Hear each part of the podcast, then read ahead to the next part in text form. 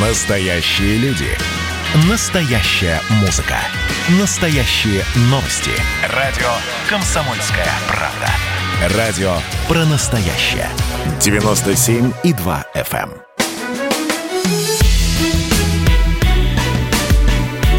Бофт знает.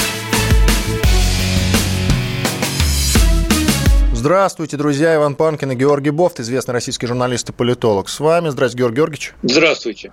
Как у вас настроение? Как дела предновогодние ваши? Скажите-ка, пожалуйста. Предновогоднее, предновогоднее настроение. Надеюсь, вы мне сейчас повысите еще. Да я, конечно. А главное, мне довольно легко будет это сделать, потому что нам всем повысил настроение Алексей Навальный, известный российский оппозиционер и глава так называемого фонда по борьбе с коррупцией, который сейчас находится в Германии после, после истории с отравлением. А почему же так он нам- называемый? Ну, потому что так называем. Потому что я вот решил так назвать. Потому что не все верят, что расследование его так называемого фонда настоящее. Я вот лично этим расследованиям не доверяю. Может быть, вы доверяете, Георгий Георгиевич? Ну, каким-то доверяю, но... он вам не Димон, еще- он вам не Димон. Доверяете этому расследованию? Э, Там э, были ошибки фактологические, и э, в то же время были факты, которые никто не опровергнул. Э, Мне кажется, что, конечно, можно делать расследование корректнее и избегать фактологических и других ошибок. Вот. Также оно должно быть юридически безупречно с тем, чтобы нечего было оспаривать в суде. Вот в том фильме, в котором, э, который вы упомянули, там было что оспаривать в суде, Хотя, может быть, э, по факту это так и есть на самом деле. Но надо это юридически чисто доказывать. Ну, оспаривать не Я- стали. Э, Что-то оспорили. Почему? Э, Что-то оспорили, и было несколько судебных процессов, его вынудили опровергнуть какие-то факты, что он и сделал. А какие-то факты не опроверг. Ну, в общем-то, на этом все вопросы к его расследованиям, по моему мнению, можно снять. По вашему, можно Ну, оставить. дело в том, что других расследований в нашей стране ведь нет. Не, ну какие-то там появляются плюс-минус. Ну, какие Э, же Ведомости раньше делали много довольно-таки расследований. А раньше делали, потом там сменили все руководство, и они больше ничего не делают. Нет никаких расследований, кроме расследований Навального. Вот и все. Я что-то не понимаю перемены вашего отношения к Навальному, Почему? а я напомню, я напомню, как Да. я пару Но не месяцев меня- оно не назад, меняется а я бы отношение. хотел договорить. Отношение у меня к Навальному очень скептическое и, Ну вот. я бы даже сказал, скорее отрицательное. Но, тем не менее, я не могу отрицать тот факт, что никаких других расследований, кроме его, в стране нет. Ну и, может быть, и к лучшему. Хотя нет, расследование. Почему? Проект там, вот э, издание проект там что-то делает, какие-то расследования. Так или иначе, А, дуть, ну, дуть. Но это не в стране, понимаете, это за ее пределами. Кто? Проект, проект находится в России. Потом Медуза делает, ну они, да, они э, физически, то есть юридически, ну и физически они находятся в Латвии, да, действительно. Но расследование это про Россию, а проект, проект, по-моему, они в России базируются. Разве нет? База какие-то расследования делает, проект База. Мне казалось, что если бы они находились в России, их уже все бы давно посадили бы. Нет, проект проект, по-моему, сидит в России, все-таки в Москве. Э, База тоже, соответственно. Так что, Георг Георгиевич, все в порядке с расследованиями-то, Георг Георгиевич. Все нормально. Но не о них речь. Точнее, не о сторонних расследованиях, а о расследованиях касательно Навального самого. Итак, давайте уже приступим. Навального отравили новичком, во-первых. Сотрудники спецгруппы ФСБ, названы их имена и псевдонимы. А, Такое расследование выпустили издание The Insider и Bellingcat. Вот они уже точно в России не находятся. Они находятся там за пределами. А, Более того, участвовали в создании вот этого расследования CNN и немецкое издание Der Spiegel. Э, Собственно, оно наде- наделало на этой неделе много шума. Из него потом следовало другое небольшое, назвать ли это расследованием, я не знаю. Сам Навальный позвонил э, какому-то человеку, которого сам Навальный назвал сотрудником ФСБ, и, по-моему, даже там конкретно химиком, который, в общем, участвовал в производстве... Нет, который участвовал в спецоперации по его устранению. Он с ним разговаривал около получаса там или больше, я уж не знаю, и почти весь разговор он выложил. Разговор этот очень странный, и косвенно этот человек подтвердил, что да, было некое покушение на Навального, но оно провалилось по таким-то и таким-то причинам.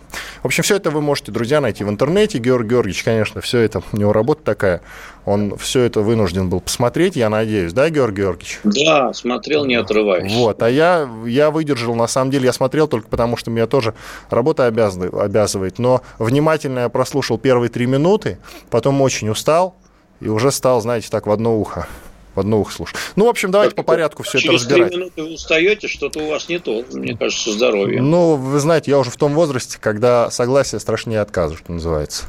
Э, давайте продолжим. Давайте продолжим. Первое, э, первое э, ваше отношение к этому расследованию от Bellingcat Insider. Оно забавное. Это все, как бы, это все мнение ваше?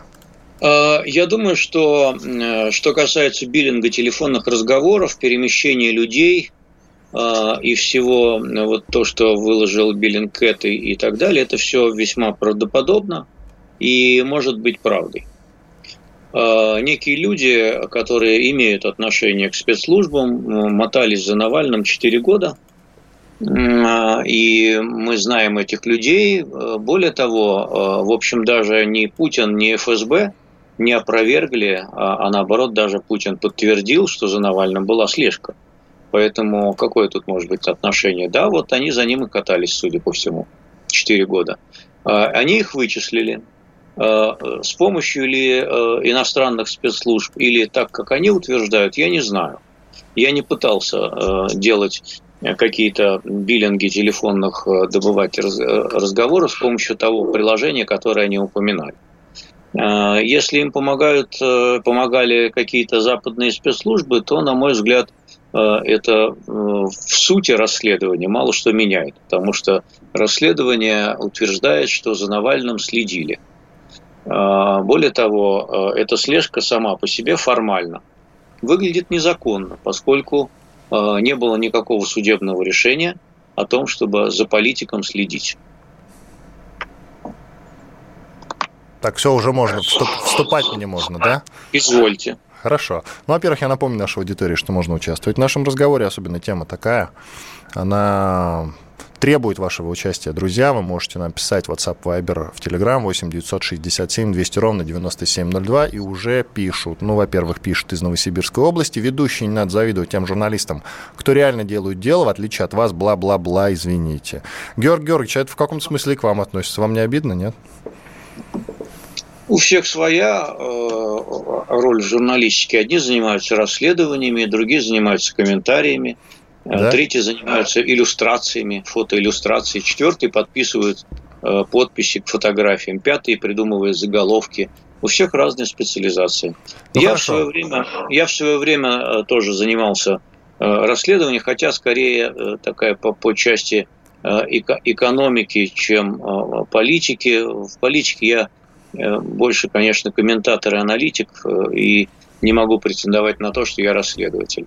Э, если люди из Новосибирска такие храбрые, они могут, собственно, применить свои силы, храбрость для того, чтобы тоже проводить какие-то расследования или поддерживать, например, расследователей и перечислить деньги на те проекты, вот которые Иван, мой значит, коллега, перечислил выше. Да, но я, деньги я им не перечислял, сразу скажу, это очень важно. Но я было пару раз э, и иногда делаю, и иногда еще сделаю обязательно. Э, я кидаю донаты новой газете и считаю, что это правильно, потому что новая Ой, газета... молодец например, какой. Вот, новая молодец. газета должна быть. Я часто молодец. не согласен с тем, что они пишут. Часто у меня волосы дыбом встают, на самом деле, по поводу ну, того, что они там пишут. Но иногда они делают полезные вещи. Вспомните хотя бы каких-нибудь пресловутых синих китов, да, эту историю, ну и так далее и тому подобное. И их расследование по Норникелю, когда было загрязнение окружающей среды. В общем, там была довольно-таки довольно-таки напряженная история с их преследованием. В общем, они иногда занимаются полезным и важным делом, и важно их поддерживать. Вот. Уважаю, уважаю вашу Навальный опубликовал ролик, который назвал «Я позвонил своему убийце, он признался». Я уже обозначил, э, сказал о том, что я рассказал уже частично про эту аудиозапись, которая наделала много шума. Ее посмотрели порядка 18 миллионов человек. Это много. Это много Навального, по-моему, даже если многие его ролики совокупно соединить, столько людей не смотрели. И тут вот 18 миллионов, прям дудевский такой успех, что называется, дудевский успех. А, Георгий Георгиевич, вы внимательно слушали эту аудиозапись. Ну, в общем, что я могу сказать? Давайте, давайте, скажите ваше, ваше мнение. Я, я не верю, по Станиславскому буквально не верю. Ну, что скажете вы? У меня первое впечатление было полного офигения, конечно. А, и когда я все прослушал, э, и это какая-то просто ну, там, «Мистер Бин в тылу врага», я не знаю, как э, Саша Барон Коэн, вот фильм, я, какая-то поразительная, э, так сказать, чуд, ощущение чудовищного провала, некомпетентности, э, идиотизма, какого-то кретина на той стороне и так далее. Вот такое было первое впечатление. Но мне, я, у меня а, были те же мысли, только по отношению к Навальному. Вот, первое впечатление к Навальному, честно. Ну, Продолжайте. хорошо. Продолжайте. Хорошо. А, второе впечатление было более сложным. Когда я стал задавать вопросы, то вот до конца у меня не сложилась, так сказать, полная картина произошедшего. При этом я а, скорее склоняюсь к версии о том, что его действительно отравили. А, ну, не склоняюсь, вернее, я уверен, что его отравили а, веществом подобия новичка. Первое, первое.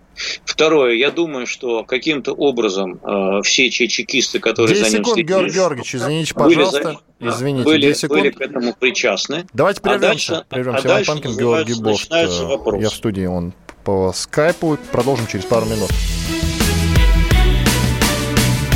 Знает. Кто виноват и что делать, в нашей стране знает каждый. А вы попробуйте предсказать, что будет. Каждый четверг в 8 вечера по московскому времени главный редактор «Комсомольской правды» Владимир Сунгоркин делает прогнозы, как станут развиваться события. И у него это отлично получается. У нас очень сильная налоговая служба. Руководитель ее, господин Мишустин, это один из выдающихся управленцев. Ему бы возглавить правительство.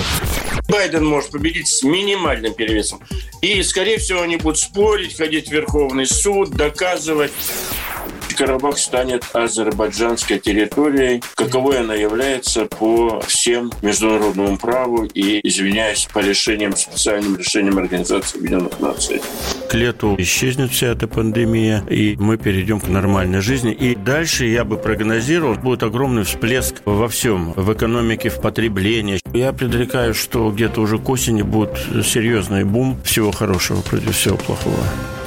Хотите знать, что будет? Включайте радиоприемники каждый четверг в 8 вечера по Москве.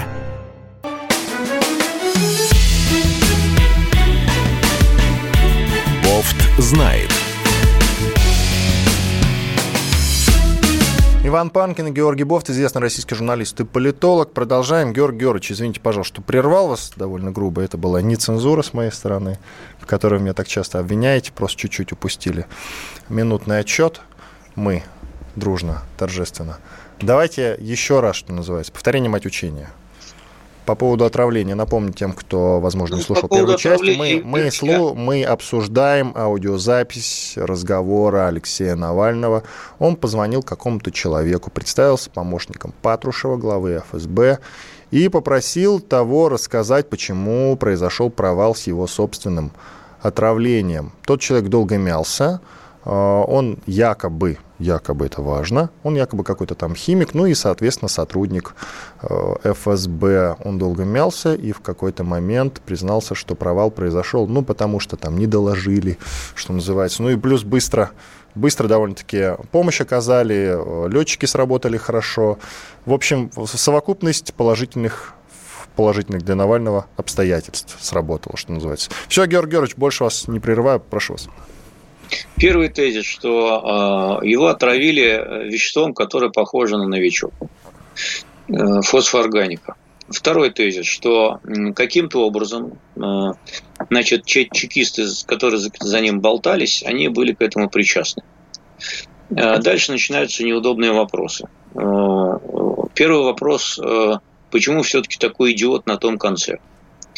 А, э, второй вопрос. Э, как, насколько, как удалось настолько точно рассчитать хронометраж от закладки э, значит, заразы в трусы до посадки в самолет, где все случилось? А, если считать, что новичок действует мгновенно, то, значит, надо трусы было одеть в самолете, и там уже погибнуть от них. А, если вот тот идиот, который этим занимался, значит, он действительно идиот, то как он э, так ловко провернул эту операцию? Четвертый вопрос. А почему для покушения на этого политика нужно было мотаться за ним 4 года? Мне кажется, что покушение готовится быстрее. Или я ничего-то не знаю. Пятое. Я поговорил с, одни, с одним, даже с двумя сотрудниками, которые имеют отношение, они просто ну, действующие. Вот. И они мне сказали, что, а, ну вот примерно как вы смотрите американский фильм, где э, показывают русских, э, там, например, чекистов или еще кого-то. И вы видите, что это фальшак. И вот он говорит, что так, э, он мне уверял во всяком случае, что так эти люди не разговаривают. У них вообще другая сигнальная система, свой-чужой, система оповещения свой-чужой. Вообще другая тональность, другая, другая все лексика, так сказать, реакции и все остальное. Поэтому вот э, мне до конца непонятно, что там произошло. И, наконец, самый главный вопрос, который мне непонятен. А какой был предыдущий контекст отношения Навального с определенными государственными структурами? Типа ФСБ, типа а, э, ряда известных э, влиятельных фигур, э, говорят в интересах которых он делал некоторые расследования, а также администрация президента – потому что без прикрытия администрации президента этот человек не мог бы баллотироваться в, э, в мэр, мэр Москвы так, чтобы за него подписи забирала Единая Россия. Это первое. И второе, я не знаю ни, никакого другого второго случая в современной России, чтобы человек имел два условных приговора и при этом оставался на свободе. Вот эти вопросы, которые у меня не, не находят пока в голове ответа. А так все остальное, конечно, замечательно и прикольно. Ну и, наконец, четвертое, наконец, еще отдельно стоящее ощущение. Мне кажется, что человек, который претендует на серьезную роль в российской политике, более того, метит на пост президента, лидера страны, не должен э, заниматься подобным трэшем. Можно было остановиться на первом расследовании, э, где были вычислены телефонные переговоры, биллинг и все такое прочее, а вот размахивать трусами не надо было, потому что тем самым он Э, сам, участвуя в этом трэше, э, становится как бы частью этого трэша. И его публика начинает э, воспринимать как персонажа, ну не то что клоуна, конечно, но персонажа, который недостоин высокой роли лидера страны. Ну, тут я полностью с вами соглашусь. А, знаете, что меня смущает во всей этой истории? Самый главный вопрос, который не дает мне покоя, звучит следующим образом. Даже если мы на минуточку представим, что вся история в Солсбери, она как бы имеет отношение к провалу российских именно спецслужб. Вот мы не можем этого как бы доказать или опровергнуть. Мы на самом деле не знаем, что там произошло и как. Это вот, очень э, мутная вот история. Можно, можно, можно 5 копеек. Смотрите, про Солсбери есть такой же примерно вопрос. Я э, готов э, допустить, что вот эти два перца, которые ездили в Солсбери, они действительно за Скрипалем следили и действительно доставили туда вот этот самый новичок. Но мне опять же, вот главный вопрос, который мне непонятен в Солсбери – при том, что я готов принять, что они имели отношение к его отравлению, главный вопрос мне не понять, как это контекст. Почему именно сейчас, 8, ну, вернее, в 2018 году, если его отдали в 2010, почему в 2018 году его надо было травить? Мы не знаем контекста отношений. Может быть, этот Скрипаль работал э, против э, страны. Может быть, он нарушил какие-то обещания, которые дал, когда его отпускали. Может быть, он а, включился в какую-то враждебную деятельность, что противоречит а, каким-то нормам, неписанным этого сообщества и так далее. Вот этого контекста мы не знаем. Ну и, наконец, э, так сказать, совсем, если впадать в конспирологию, можно допустить, что э, при том, что эти два перца следили за ним, отравили его совсем другие люди. Вот в том, что мы знаем о инциденте Скрипалей, ничто не противоречит вот этой абсолютно дикой версии, которую я сейчас высказал. Потому что э, нет никаких камер видеонаблюдения, которые показывали, как этот Баширов и кто там второй, Мишечкин или Петров. кто там еще. Э, да, Петров, Но потом Маш... еще фигурировали другие фамилии, там Чипига и так далее. Но Баширов и Петров, да. Жут яд на ручку двери Скрипаля. Итак. Вот. Поэтому, да, похоже, что они, но тем не менее тоже вот до конца мне контекст неизвестен, и все подробности тоже неизвестны. Почему я не верю в реальность э, вот этого сотрудника, ну, человека, которого Навальный назвал сотрудником ФСБ и своим потенциальным убийцей? Почему я не верю в его реальность? Э, ну, смотрите, они разговаривали по обычному телефону. Была какая-то подмена, у него высветился этот номер, да, у него высветился номер да. какого-то знакомого человека, он поднял трубку да. и начал с ним разговаривать. Почему я вообще в эту историю мне слабо верится? Потому что вот если мы, то, с чего я начал, представим, что тогда в Солсбери был провал российских спецслужб, мы не знаем, мы не можем это подтвердить, не можем это опровергнуть, опровергнуть это всегда надо повторять. Так вот, э, после провала всех сотрудников – всех силовых структур, особенно таких, как ФСБ или ГРУ, я уж не знаю, ГРУ это были там сотрудники, или ФСБ, или все это выдумано. Так вот, всех сотрудников, да я думаю, и в любом случае, их бы так муштровали, ну, на элементарные вещи, как минимум. А разговаривать надо, тем более на такие темы, строго по понятным конфиденциальным э, каким-то средствам связи, я, конечно, не сотрудник спецслужб, я там не знаю тонкостей, но даже я понимаю, что отвечать на такие вопросы просто по телефону, а, даже знакомому человеку, даже если ты узнаешь его голос, как родной голос, даже если ты с матерью говоришь, таких вещей произносить вслух по телефону, да и вообще лучше вслух не произносить. Ну, только в кабинете своего непосредственного руководителя, когда ты его видишь перед собой.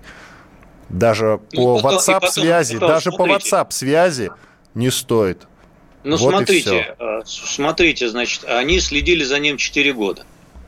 Э, не, я не могу, вот у меня в голове не укладывается, как следя за человеком 4 года, они не, э, не могли узнать его голос по телефону. А нет, а... голос был изменен, Георгий Георгиевич, это же уже сказали. Голос, нет, нет. да, да, да, да, да, да, голос был изменен.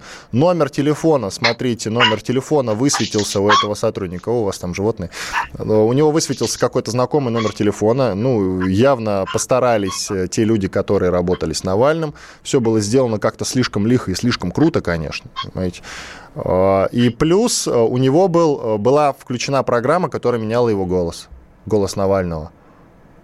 А, если программа была, тогда да. понятно. Вот, вот, вот. Но тем не менее, даже если бы я с мамой разговаривал, я бы такого не сказал, понимаете? Ну, то есть, вот серьезно, по телефону. я думаю, что вы тут со мной полностью солидарны, и вот вопроса на этот ответ нет. Ну, там, там э, значит, э, Венедиктов выложил у себя в Фейсбуке другой, запись другого разговора с другим сотрудником, который тоже Э, был раскрыт, который тоже фигурирует в этом списке Биллинкет, которому звонили, э, значит, тоже с такой же целью, так вот он сразу, ну не сразу, он там побеседовал, вот, и отправлял все время на закрытый канал связи, действительно. Не стал ничего рассказывать.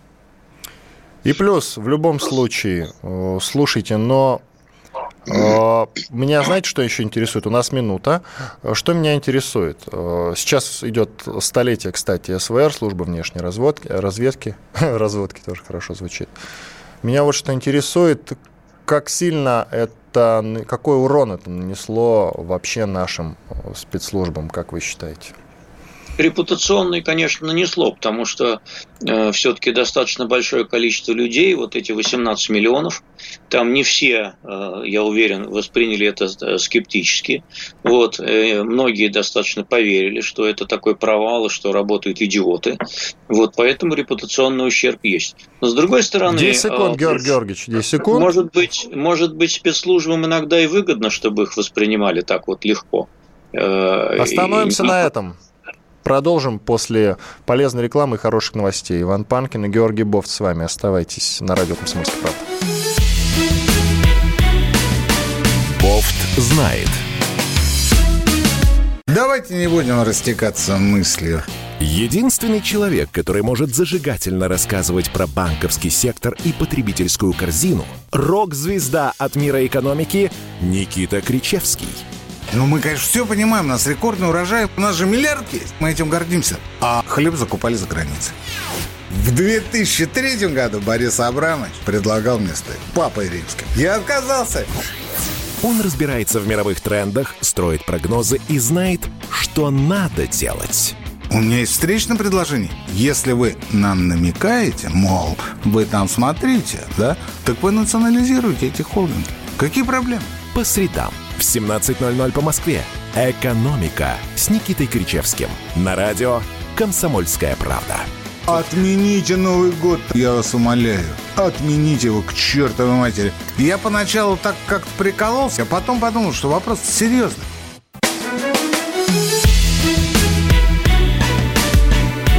Бофт знает. Иван Панкин, Георгий Бофт, известный российский журналист и политолог, по-прежнему с вами. Еще немного о Навальном. Давайте, Георгий Георгиевич, прям немножечко Давай. уже будем обсуждать действительно интересные темы и действительно важные и полезные.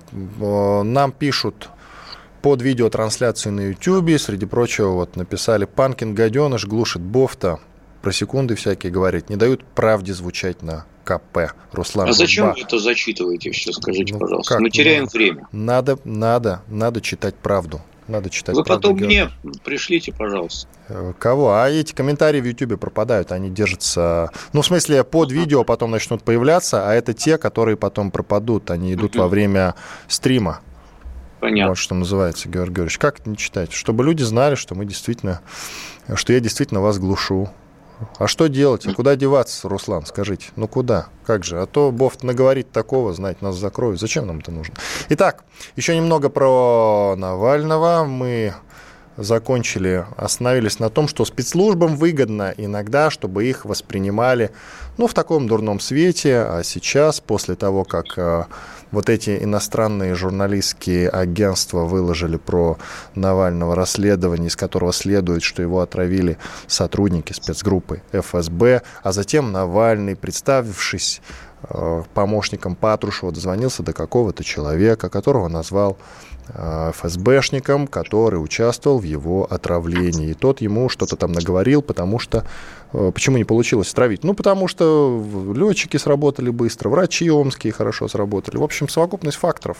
Вот. И сейчас, конечно, репутация ФСБ, особенно на фоне столетия, которое прямо сейчас отмечает СВР, служба внешней разведки, э, их столетие, и все это выглядит, конечно, не очень красиво.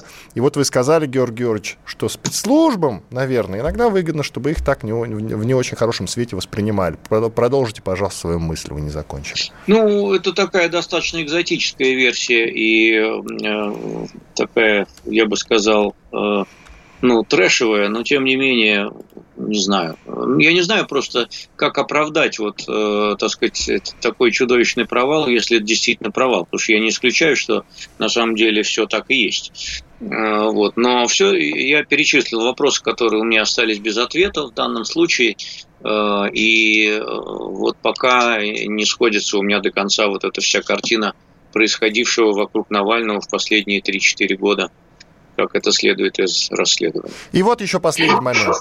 ФСБ почти сразу же, ну, очень скоро э, опровергли и назвали это расследование, эту аудиозапись подделкой. То есть они ответили довольно-таки оперативно, чего за ними не водится. Они вообще не любят отвечать, им не до этого, что называется. С чем вы это связываете, Георгий Георгиевич? А подделка что именно? Аудиозапись подделка разговора.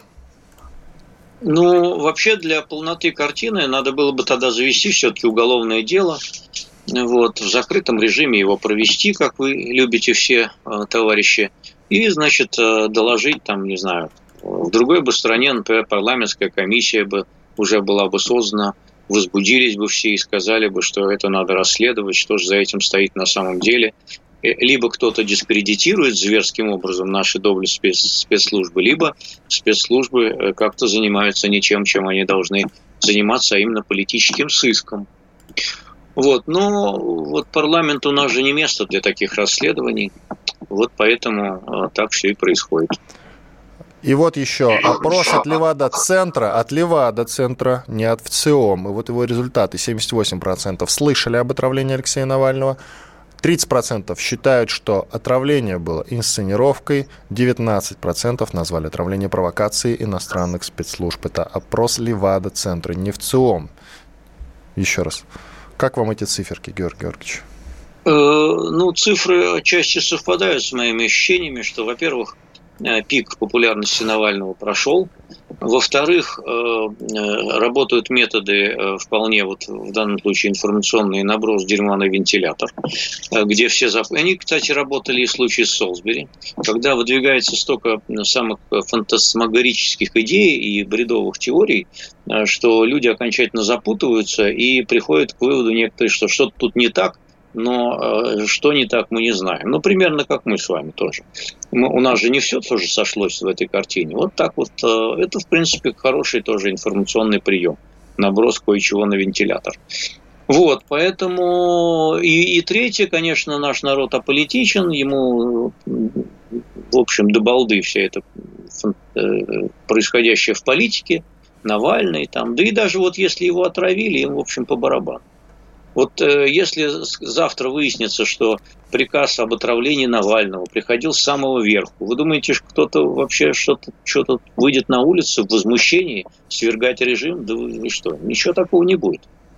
Ну, отравили, отравили, подумаешь, значит, так решено. И еще маленький штришок. Госдеп, Госдеп США заявил о причастности ФСБ к отравлению Навального новичком. О чем это нам говорит, Георгий Георгиевич? А что, Заступили за своего? А Госдеп должен был что-то другое заявить, что ли? Э, вообще странно, что они вот Нет, это заявляют. вообще никак не связано, что э, вообще это никак не связано с тем, что Госдеп выступается за своего. Э, они реагируют просто на... Это то же самое, как Госдеп заступался бы за... Если бы это сказали... Саудовского, саудовского журналиста, которому там отрезали голову. Вот. Хашоги. Он же... Хашоги, да. Э, он же тоже э, что-то там возмущенное э, говорил по этому поводу. Это же не значит, что он был агентом Госдеп. А, Георг Георгиевич, это Газдеп, Газдеп заявил, понимаете, Госдепартамент. Это не в Пентагоне заявили, не в Пентагоне и не в АНБ. А при чем здесь АНБ? Я, вы меня слышите, что я говорю? Слышь, конечно. Я говорю, когда, когда убили саудовского журналиста Хашоги, Э, то реакция была тоже не по линии Пентагона, она была по политической линии, как и следует в таких случаях. И что? Тоже ну, хорошо, хорошо, хорошо. Все, я ваш ответ услышал, принял его. Идем, идем тогда дальше уже. Все, с Навальным баста. Ну, слава богу. Э, к 2030 году число бедных в России должно снизиться на ну, чуть больше 9,5 миллионов будет их, чуть больше 9,5 миллионов. Об этом заявил вице-премьер Татьяна Голикова. А, Георг Георгиевич, ну, не так долго, на самом деле, для таких глобальных целей, в 9 лет всего лишь. Как вы считаете, справятся-то? Вице- вице-премьер Татьяна Голикова к 30 году точно не будет вице-премьером, поэтому она может обещать все, что угодно. А, может, президентом будет, откуда вы знаете? Много воды утечет. Ну, вряд ли. Чем вам не угодила Татьяна Голикова? Нет, Скажите. она мне... Не Мизулина же, вот вы к Мизулиной, да, неровно дышите. Она, а она мне ничем не угодила и ничем не угодила, ну просто она не будет президентом и все. Не, хорошо, я с этим солидаризируюсь, допустим, но почему вы считаете, что наши выдающиеся а, законодатели и же с ними не справятся с такой маленькой такой маленькой трудностью, как э, снижение уровня бедности? Потому что давать прогнозы на 10 лет вперед в нашей стране это дело крайне неблагодарно. А вот, а вот тут я вас поймаю. Вот тут я вас поймаю. В 2008 ну, году, вы помните, да, по-моему, российская газета об этом написала планы нашего правительства по поводу того, как мы будем жить к 2018 году. Помните? Нет, не помню. Да, был, был, дело, да, было, было. Мы с вами это относительно недавно, может быть, год назад вспоминали даже. И вы тогда... Там просто рисовалось такой утопичный довольно-таки сценарий, э, знаете, э, а-ля каждому по квартире, что называется, причем в Москве сразу. Ну, то есть заживем, заживем по-швейцарски. Э, в да. итоге, конечно же, даже не приблизились к этому уровню, но тем не менее вы тогда сказали, что э, все-таки надеяться мы должны и планы мы должны ставить именно такие, с максимальными значениями. Георгий Георгиевич, это ваши слова, вот уверяю вас. И что? Нет, вы ничего. Что, а сейчас что вы говорите, хотите? делать я, прогнозы я... это неправильно, делать прогнозы на 10 лет вперед неправильно. Нет, во-первых, вы передергиваете. А, вы меня спросили, как я отношусь к прогнозу, э, избудется он или нет. Я говорю, что мы не знаем, и э, это ответ на ваш конкретный вопрос. Если вы говорите, что э, нужно ли ставить такие задачи, то да, нужно ставить такие задачи. Но это не значит, что они будут выполнены. Просто задачи это как вот э, таскать себя из болота за волосы наверх. Ну, какие-то же ориентиры надо ставить. Поэтому это две разные вещи. Если вы говорите, если вы спрашиваете о том, сбудется ли этот прогноз, то я вам отвечаю, что Голикова не может знать, что будет в 30 году.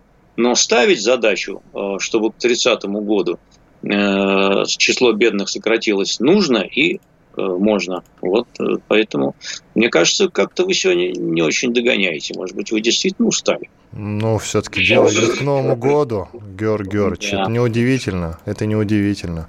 Но не догоняя, не догоняя, и все же вы сказали, что дело неблагодарное. Вот и все. Вот просто вы пробросили эту фразу. И я тут же отреагировал на нее. Угу. Не более, не менее. А угу. потом вы говорите, что надо, ну то есть дело благодарное. Я вот, вот с этим моментом, то есть как-то не понял. Делаем прогнозы или не делаем прогнозы? вот, собственно. Я думаю, что все-таки делаем и верим в светлое будущее. Оно обязательно наступит. И, может быть, даже раньше, чем через 10 лет. Потому что 10 лет это все-таки, это все-таки долго на самом-то деле, Георгий Георгиевич. Вы так не находите? Как вы относитесь к новому смертоносному штамму, к штамму коронавируса, который образовался внезапно в Великобритании?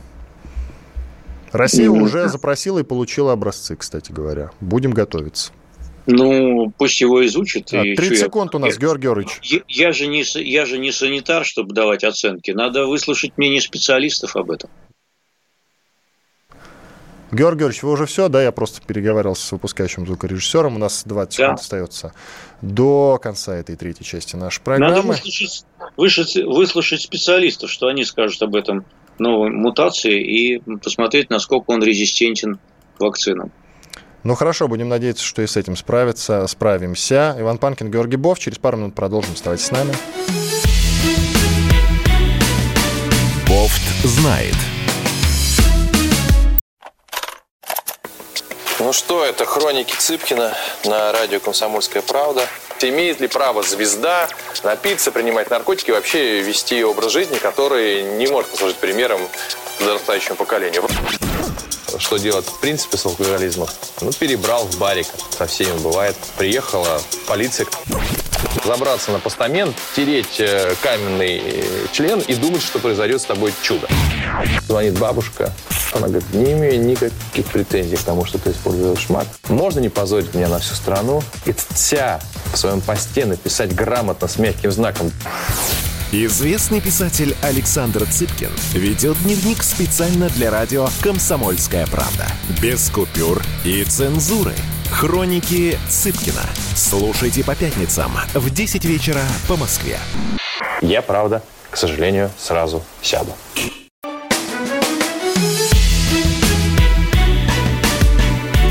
Бофт знает. Иван Панкин и Георгий Бофт, известный российский журналист и политолог, снова с вами. Четвертая часть нашей программы. Продолжаем. Георгий Георгиевич, а. несколько слов про святые 90-е. Давайте. Ну, давайте. А что вам там заинтересовало? Ну, всех заинтересовало. Я не знаю, слышали вы или, или нет, но Ходорковский дал интервью украинскому интервьюеру Дмитрию Гордону. И в нем он кое в чем нехорошем обвинил Анатолия Чубайса. Кое ну, в, том, что, в том, что он взял взятку. А давайте послушаем, что конкретно давайте. Ходорковский сказал Гордону. И тогда у нас возник вопрос, а что делать-то? Никакой политической власти у нас не было. Единственное, что мы могли сделать, это убедить Ельцина. А кто мог убедить Ельцина? Вот мы прикинули, что сделать это может Чубайс. Вот, умеет он как-то убеждать Бориса Николаевича. Мы пришли к Чубайсу. Говорим, Анатолий Борисович, ну вот такая история. Он говорит, это вам надо, мне это не надо, мне все хорошо. Говорю, что значит? Он говорит, вам надо платить. Я говорю, окей. Сколько? Он сказал, сколько, я не помню сейчас. Я помнил, но сейчас забыл. То ли 2, то ли 3 миллиона долларов. Мы говорим, окей. Миллиарда, наверное. Миллиона. Ему. А, ему? Да. Так. Заплатили. За то, чтобы он пошел? За то, чтобы он пошел. Вот. И мы, значит, под руководством Анатолия Борисовича уже идем в... А, как все просто. Идем к Борису Николаевичу. А ничего сложного нет. Угу. Так сказать. История, она, в общем, такая простая. Еще раз напомню, что это фрагмент разговора Ходора с украинским журналистом Гордона. И Ходор там рассказал, что за личный разговор с Борисом Ельциным о смене планов избирательной кампании Чубайс потребовал э, взятку. Ну, Георгий Георгиевич, более того, Чубайс уже ответил, вы знаете, да? Да, я знаю. Ну, понимаете, Итак, вы... Ну, давайте я, я прочту фрагмент тоже. Фрагмент. Вы Итак. хотите, чтобы я ответил, или вы будете читать? Давайте я прочту, а потом ответьте. Ну, или вы хотите... Я или... могу, вообще, зам... могу вообще замолчать, и вы дальше читаете все сами. Ну, не все сами. Ну, хорошо, ладно. Давайте вам слово, да. А то вы обидитесь на меня, и мы с вами итоги года не запишем потом. Вот. Нет уж, вы прочтите, что вы хотите. Михаил Ходорковский обвинил меня во взятке, хотя само слово «взятка» не употребляется, но весь его текст явно описывает, что я запросил взятку за организацию встречи бизнесменов с президентом Ельциным для того, чтобы убедить его в недопустимости переноса выборов и запрет КПРФ. Слова Ходорковского настолько ясны, что даже видавший виды интервьюер Дмитрий Гордон, не удержавшись, восклицает – вот так все просто. Придется расстроить обоих. Нет, ребята, не так. Все просто не совсем так. Суть логики Ходорковского такова. Ельцин в марте 96-го задумал перенести выборы и запретить КПРФ. Бизнес понял, что это приведет к созданию в стране военной диктатуры и пришел к тому, кто может переубедить Ельцина, то есть ко мне. Но на это я ответил, цитирую по Ходорковскому. Это вам надо, а мне это не надо. У меня все хорошо. Вам надо? Платите. Вот как дело было по, значит, по Чубайсу. Ну и дальше он э, рассказывает, что эти деньги пошли на создание нового э, предвыборного штаба, э, на агитацию, пропаганду и прочее, значит, умасливание избирателей, и куда были потрачены эти деньги. То есть это не взятка, а это, в общем, взнос в избирательную кампанию. Это то, что Трамп делает. Можно ли считать деньги, которые вносятся в его избирательный фонд, взяткой в пользу президента? Э, кто-то скажет, что да, э, это взятка Трампу, а кто-то скажет, что это политика так устроена, что все выборы, они стоят денег. Поэтому, если ты хочешь, чтобы выбрали твоего кандидата, то надо заплатить за его избирательную кампанию. Я не вижу в этом никакого криминала, честно говоря. Ну, то есть, э, а зачем это Ходорковскому тогда? Зачем он это пересказывает в другом ключе? В выгодном себе, скажем так. Зачем он вообще ну, трогать ну, Чубайса? Что он ему сделал? Ты, да ни зачем, да ни зачем. Просто, ну, сидят люди, что-то вспоминают. Ну, у меня что-нибудь торкнет в голову, я тоже начну что-нибудь вспоминать про 90-е. Правда, не знаю пока, с какой стороны начать вспоминать. Понимаете, ну, к старости люди становятся сентиментальными, они начинают копаться в своей жизни, выдвигать новые версии. Это чисто человеческая черта. Я не вижу здесь со стороны Ходорковского никакого политического умысла. Ну, может быть, э, он какую-то выстроил теорию, что вот э, Чубайс действительно хочет отвлечь э, внимание от скандала, значит, там, с Навальным, и, или решил его легнуть, вспомнить, вспомнив про него, когда его поперли из Роснана и так далее. Я не знаю, что у него там в голове переклинило, но за этим нет никакого такого, никакой такой большой политики, за этим нет, я вас уверяю. Это копание, в общем, в грязном, истлевшем белье, и в данном случае вовсе не Навального даже. А, кстати, как вы считаете, вот вы просто пробросили, когда мы говорили про Навального, что у него политического будущего нет. Было дело такое, и что его повестка никому не интересна, она безнадежно устарела. А Ходорковский, как вы считаете, как политик интересен? Ой, Господи, вы вообще спросили. Да нет, конечно. Ну какую, о чем? Не, ну он же там так или иначе какой-то ну, политической ну, деятельностью пытается, пытается заниматься, Георгий Георгиевич. Ну он может, э, если бы ему было позволено, он, например, мог бы финансировать какие-то медиапроекты. Он медиапроекты финансирует. Он ну вот он этим занимается, косвенно влияет. Там Более того, сотру... помните журналист... журналистов троих, которые погибли в итоге, э, в ЦАР отправил именно он, я напоминаю. Да, скандал об этом тянется до сих пор.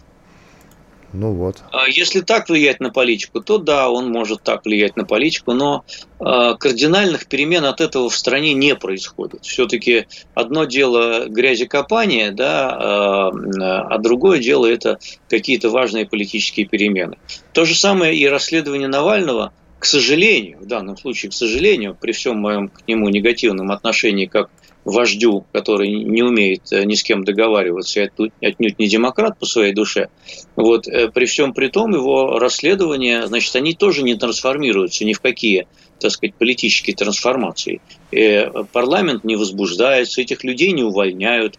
Ну, там были пару увольнений после обнаружения загрансобственности и так далее. Но по большому счету ничего не происходит от этих расследований, потому что в обществе нет запроса на политические перемены нету.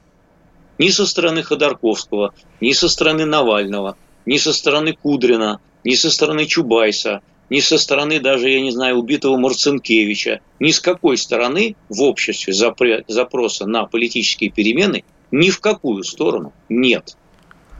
И э, финальный вопрос, у нас минута осталась до конца нашей программы. Скажите, пожалуйста, Чубайсу не свойственно вообще отвечать. Столько грязи на него вылили и льют, и будут продолжать лить, я уверен. Э, и тут он отвечает. А обычно, я просто напомню, что ему не свойственно отвечать, он обычно не отвечает никому, он интервью-то редко дает, и то не всем подряд, скажем так. Э, почему он в этот раз ответил? Он сейчас не обременен э, государственной позицией, такой, который был обременен раньше, более свободен и может более вольно комментировать какие-то вещи. Он отчасти раскрепощен от государственных обязанностей, отчасти. Ну что, 31 числа через неделю мы с вами э, будем в прямом эфире, Георгий Георгиевич? Или вы... Давайте, а что? Если вам охота переться в студию, давайте. Ну как-то а работа обязывает. Все, 10 секунд. Иван Панкин и Георгий Бофт были здесь, остались, я надеюсь, очень довольны. Всего доброго, до свидания. До свидания. Бофт знает.